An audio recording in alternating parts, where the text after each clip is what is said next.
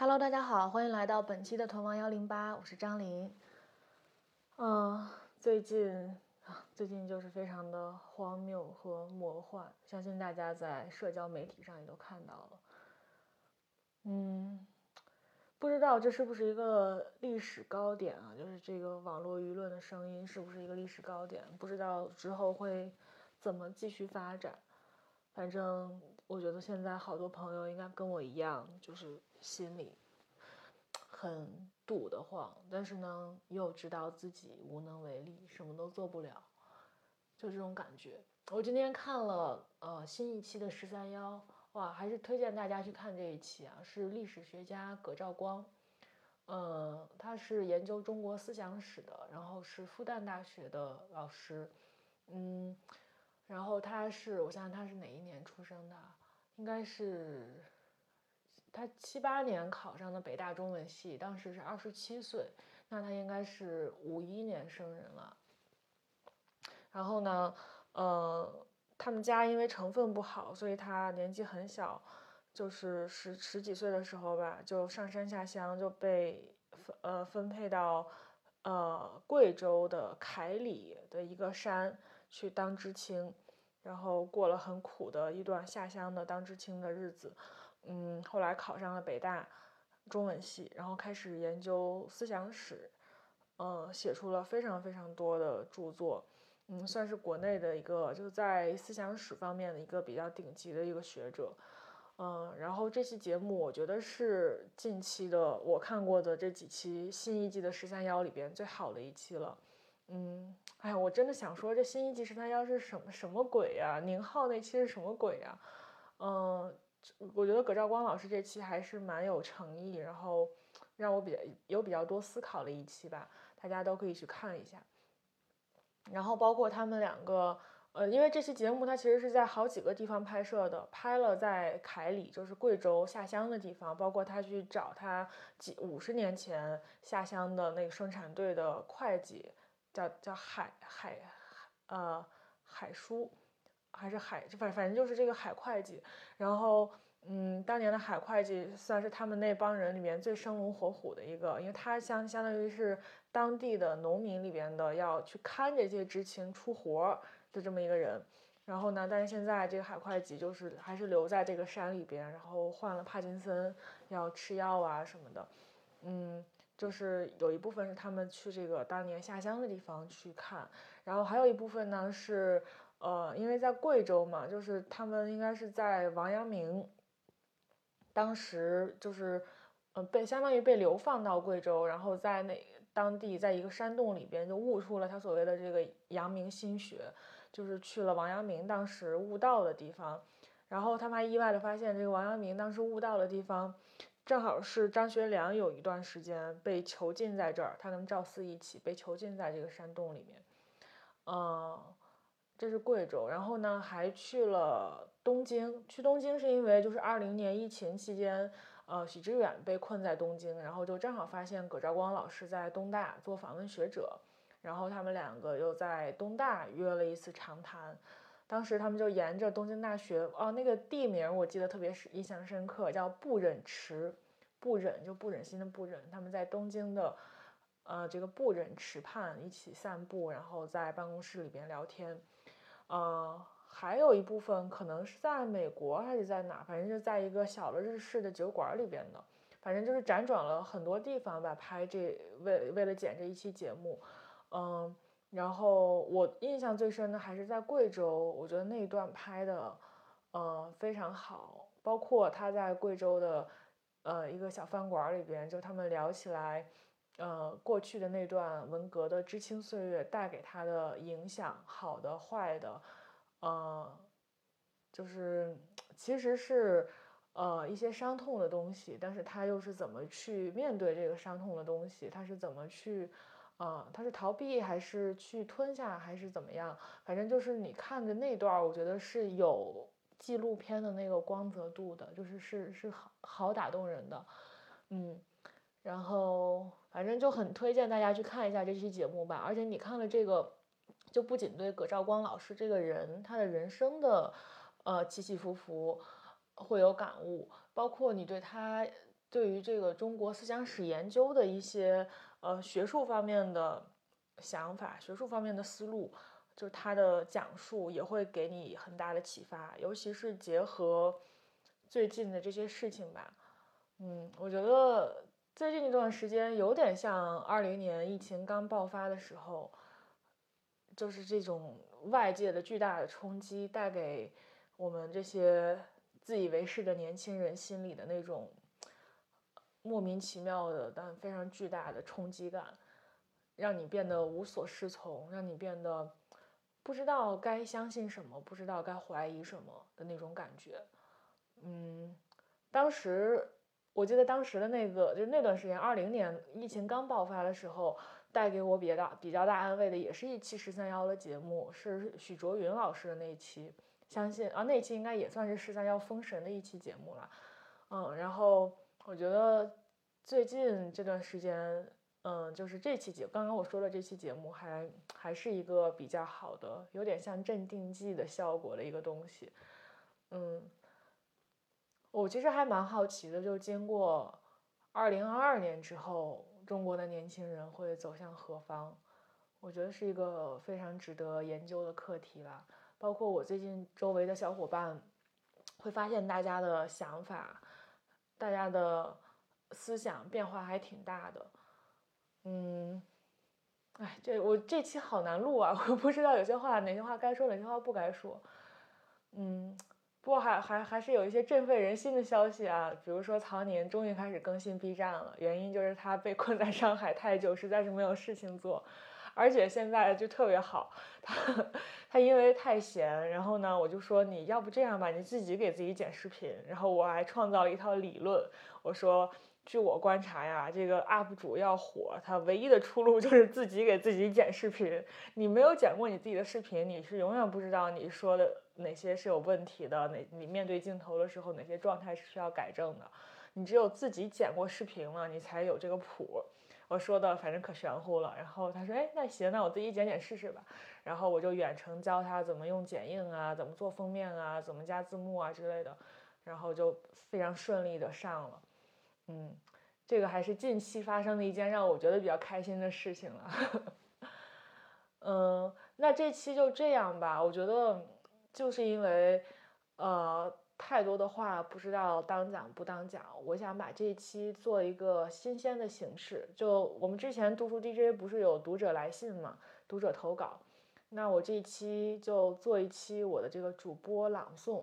我来，我挑选几个我最近看到的比较有代表性的文本，不管是我周围的朋友、我的同龄人发表在社交媒体上的一些自己的思考感悟，还是嗯，就是社交网络里大家都在流传的那些让人窒息的录音的文本，还是我自己写的一些什么东西吧。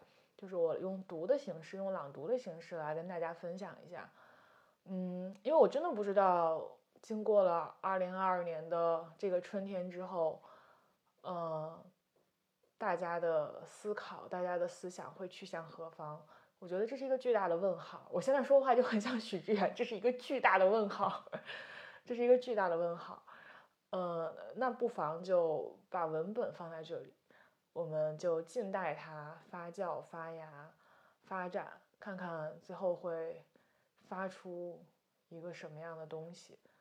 嗯，那我来读哈，我我想先跟大先跟大家分享一个我的好朋友，也是一个年轻的创业者，嗯，一个男孩，北大的。然后呢，我给大家先讲一下他背景啊，就是他是那种。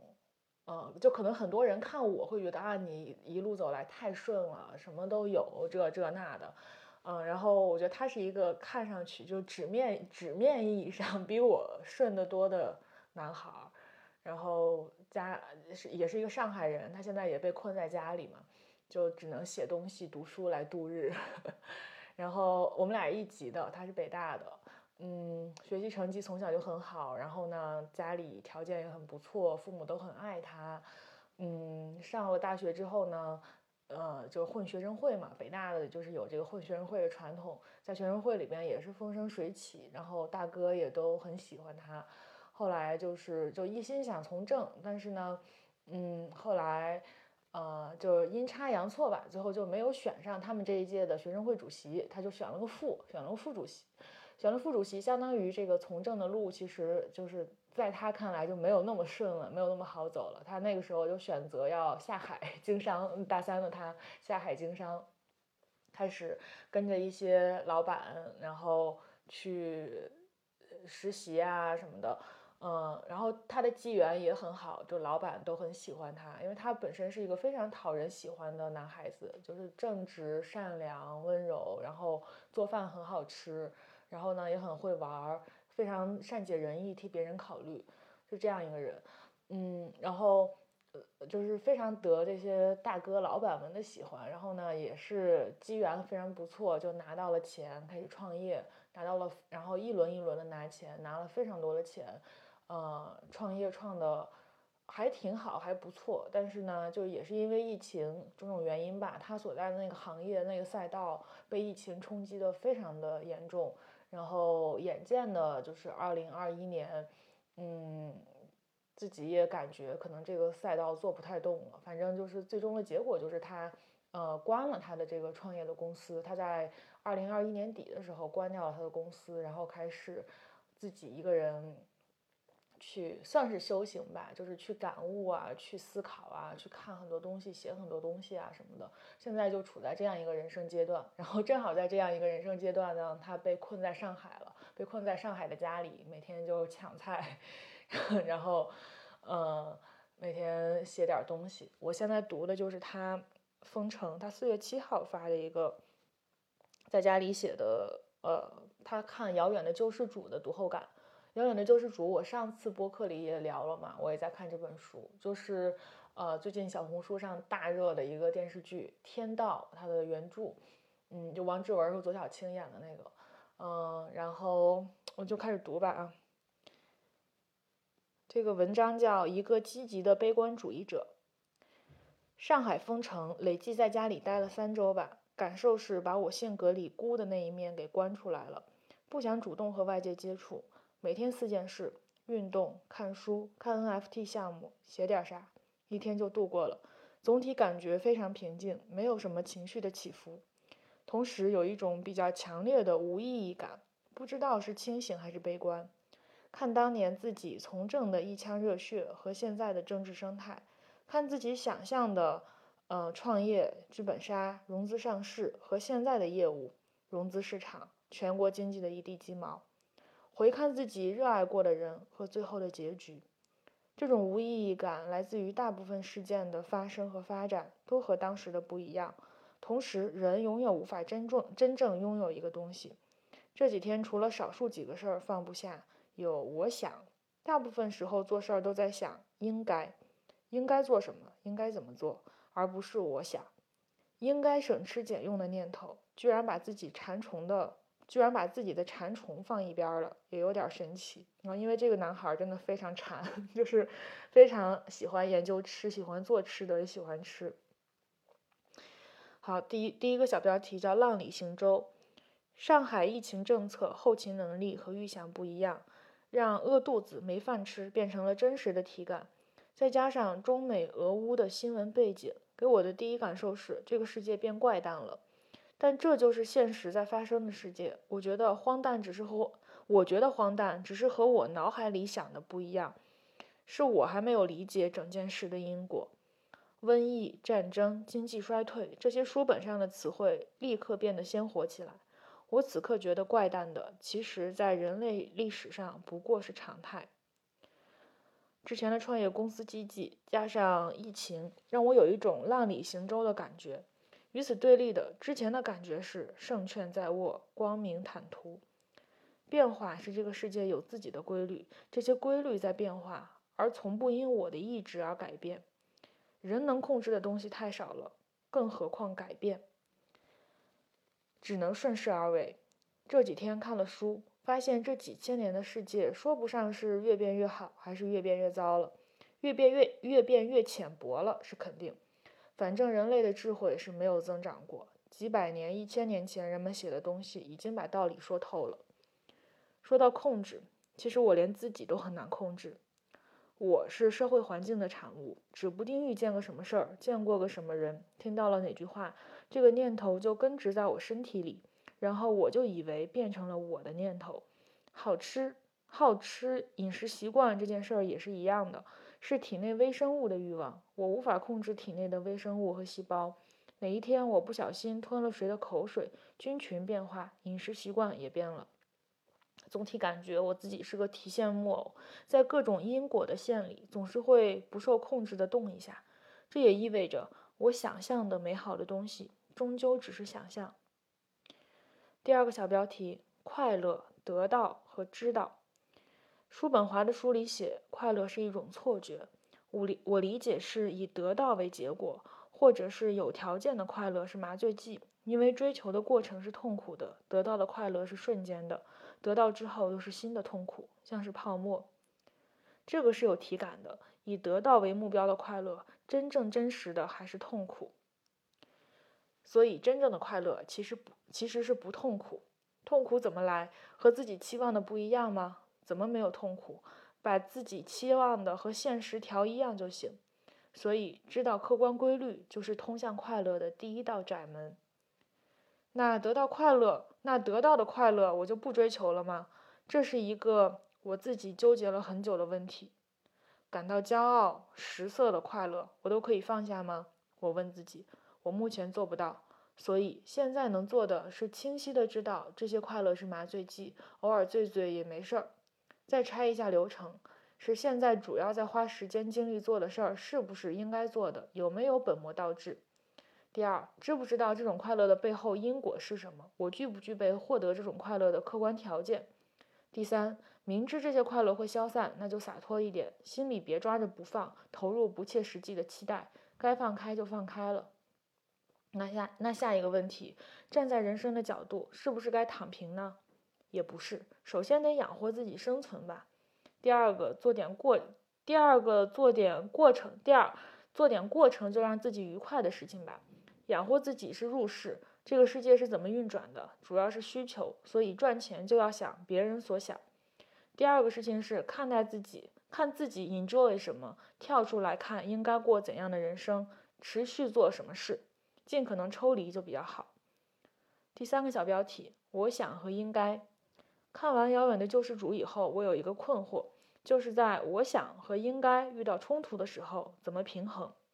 比方说，我应该干 A，但是心里就是想着 B，怎么办？这个问题让我情绪很荡。深挖，找到这个念头的根源，看看是谁种下的，又是自己心里的哪一念？但是知道了，不干 B 还是会有遗憾，修不掉，这咋整？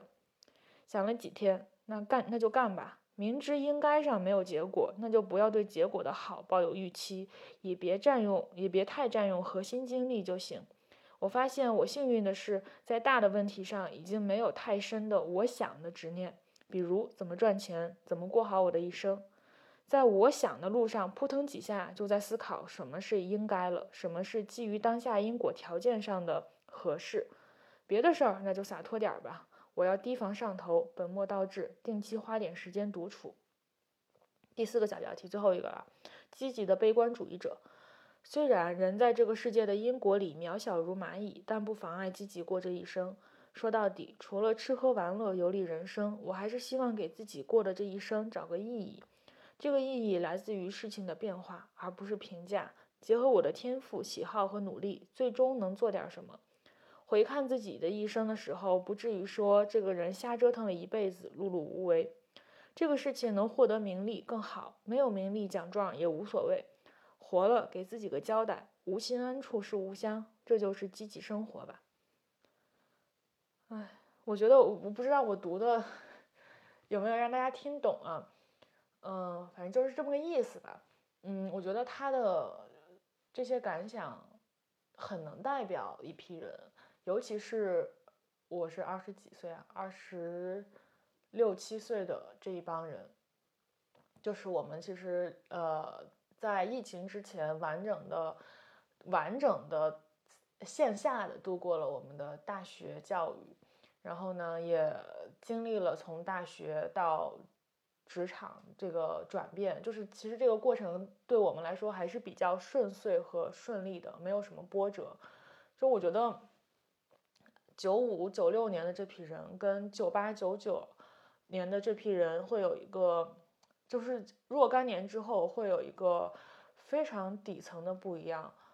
嗯，这个不一样，你说它形式上的浅层的原因，可能就是来自于你是否完整的线下的度过了你的大学时光，然后你是否在你是在兵荒马乱的情况下找工作，秋招春招，然后去工作，还是在一种比较 chill 的，就是没有那么大的现实的压迫力的情况下去找工作，去进入社会，就是这两种。这两种管道出来的人，我觉得还挺不一样的。嗯，就是你会发现在社交网络上，现在啊，现在在社交网络上，嗯，每天在骂爹骂娘，在在怨天怼地的人，大多是后一种，就大多数大多是我们的弟弟妹妹们。嗯，我没有说他们不好，没有说没有没有看不起他们，但是我就是感觉。呃，疫情会把这种，呃，从学校到社会的转变里边的不适和疼痛感给放大，嗯，那就是被他们这代人给，其实是我，其实我们都是一代人，但是就是说分的细一点，那就是被九八九九年的这批人给赶上了，嗯，然后就有点像什么呢？我又说回我刚才看的那期十三幺，就是有点像，呃。当年在文革里边没混出来，就是在经历了上山下乡的痛苦的那十年，然后呢回回到头来又没有混出来，没有所谓混出来，我们打个引号，就没有像比如说葛兆光老师那样，就是成了一个比较体面的学者啊，进城啊，然后就是过了比较过上比较好的生活呀，没有没有这样的人，他们的那种呃提起文革时候的。怨怼和不满和情绪，而且这种东西是持续一生的，甚至会给作用到自己的子女身上。就比如说，我之前有一个前男友，他是比我大十岁，然后他的父母就真的是刚好经历过文革的那代人，然后也刚好是因为那个那十年给他们自己的人生造成了一个巨大的变故，让他们就几乎可以说是。呃，本来都快要够到这个阶层跃迁的，呃，钥匙了，然后给他们瞬间打落回地面，然后一辈子都在地面过活的这样一对老夫妻，然后他们就一生都活在这个，呃，曾经的幻梦，但是没有办法实现的这样一种愤慨里边，呃，这种愤慨他没有办法加诸给。他的领导没有办法加诸给他的长辈，那只能回头转过身来加诸自己的孩子。他们的小孩确实在他们的这种非常严格的管教下，也考上了非常好的大学，然后事业有成等等等等。但是，就你就会发现，虽然我没有跟他的父母直接接触过，但就是从他的讲述当中，能感觉到他父母身上的那种，嗯，就是。说白了就是认为自己非常不幸，认为这个时代辜负了自己，认为这个世界辜负了自己，然后认为自己的一生都很失败，然后而且他是这种认为是持续一日一生的认为，嗯，你这样的话其实，呃，就就唯一的结果就是把你的全家都拉向这样的一种绝望和紧张感里面，嗯，我觉得好像挺多八零后的。我所我所认识的大哥大姐们是在这样的家庭环境里边成长起来的，对这种感觉都就是都有点感同身受吧。对，刚才就说想举这样一个呃对镜的例子，就是呃所谓的五零后跟现在我所谓的这个九八九九年的这一批小孩儿，我觉得可能会在某种方面上的相似性，嗯，只不过现在的这批小孩儿呢，可能他们的。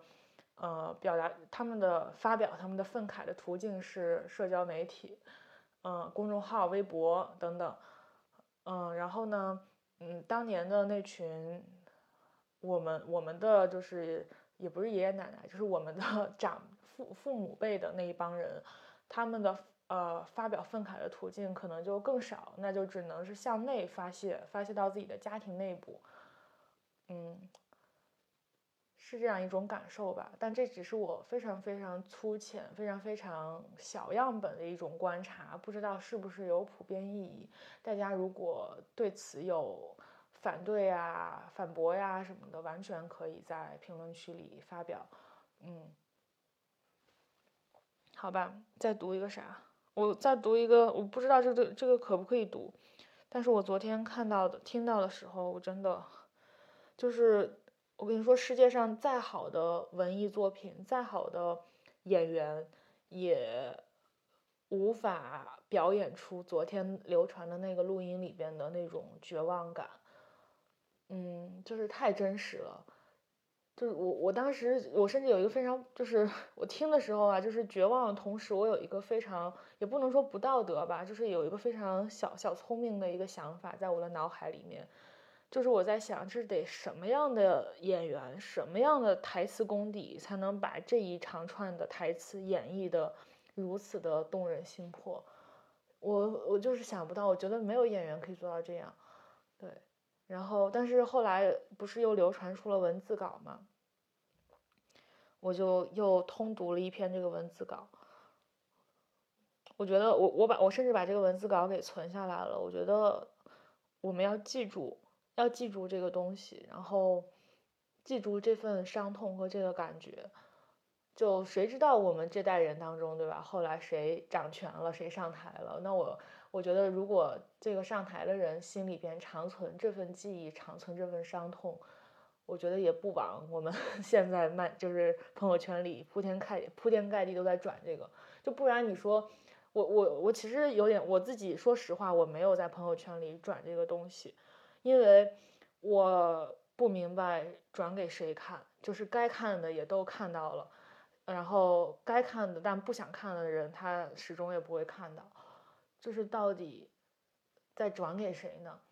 嗯，后来我就想明白了一点，就是我就安慰自己说，那如果这种大规模的转发会给我们这代人当中的某一些立志于将来去服务。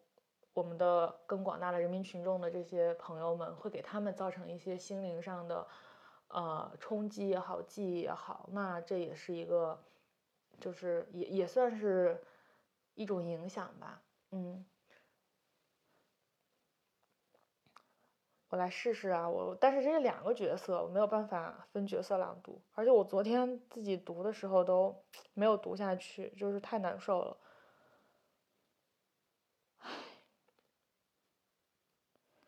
我从中间开始读吧。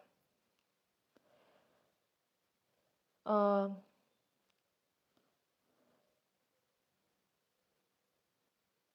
我们已经把你的名字报上去了，但是上级部门没有做处置。怎么这么那么长时间都不给我解决，我怎么办？他们要看到我等死吗？我也不知道，我也不知道，于老师。那问哪个部门啊？你们给我测一测，我只有找李伟啊，对吧？我们都已经帮您报了，报了就完了，报了这么多天都没有听到你们回应啊！他们没有给我回应，哎，没有根据回应你就不管了？我不是不管，我还有很多东西我都在报，不仅仅是您一个。我今天想办法送走了一个孕妇，今天我在处置一个过世的老人。于老师，不是我们不作为，而是我们做了很多事情，我们无能为力。居委会能做的事情我都做到了，居委会不该做的事儿我也做到了。你们既然这样，你们就不可以向向向上级的机关反映一下吗？我们上级机关最上面一层机关就是街道，区级机关我们是反映不上去的。居民可以去反映，你你们可以去反映，但是我告诉你啊，上海市幺二三四五热线到现在都是个空的东西。这个东西我都反映过了，对，您都反映过了，您看有结果吗？您看有结果吗？不是我语气越来越重啊，我也很着急，我也很愤怒，我也很生气呀。对啊，那我们无能为力。我告诉你，于老师，我无能为力，一点办法都没有。那怎么办啊？我也不知道怎么办。现在我面前放的不是您一个，是有一群您这样的人群在我面前啊，就是他们不处置。那这个情况怎么办呢？要我们自己来承受啊！我不知道，也许哪一天我承受不了了，我先退出了。我也不知道这一天会不会很快到来。于老师，我比你更委屈啊，也可能会有这个感觉的。但是我今天打了一天，接到一天电话都没有接通啊！啊，我不是不努力啊，幺二三四五也打过了，幺幺零也打过了。我知道您都打过了，您看有结果吗？哎，我也说是没结果啊，是没结果。我也不知道他们到底在考虑什么事情，就不能救救我们的老百姓吗？我也想让他来救救我们的老百姓啊！我也想啊，为什么呀？为什么呀？为什么呀？为什么呀？为什么他们会这样啊？老人老人不管，孕妇孕妇不管，过世的老人都不管，连垃圾桶都不管。我向市委也反映过了，哎，也一一推出来，对吧？于老师，我真的很无奈，我不知道，我现在我比您更伤心，因为您仅仅是一个家庭，我看到的是无数个家庭。哦，对你所谈的一切，我真的很理解，真的很理解。你的情况我以书面的形式都已经报过了，电话打过无数次。哦，谢谢你啊，对不起于老师，我无能为力。哎，不行，我读不下去了，不读了，朋友们，这个读的读的很生气，读着读着就上头了。嗯，三十分钟了，本来还有一个东西想跟大家念一下的，要不放在下一期吧。嗯，读到这儿吧，我我不行了，难受。哎，朋友们，大家都保重吧。大家该吃饭尽量吃饱吃好，然后多锻炼身体，好好睡觉。闲着没事儿看看书。现在这个也不知道还能 祝福大家些什么吧，就好好保重自己。嗯。然后，尽量保持身呃身心的开心和健康。那这期的囤王幺零八到这里就结束啦。然后我正好最近也囤了一些书，那下期的话我就把最近读的书跟大家来分享一下吧。拜拜。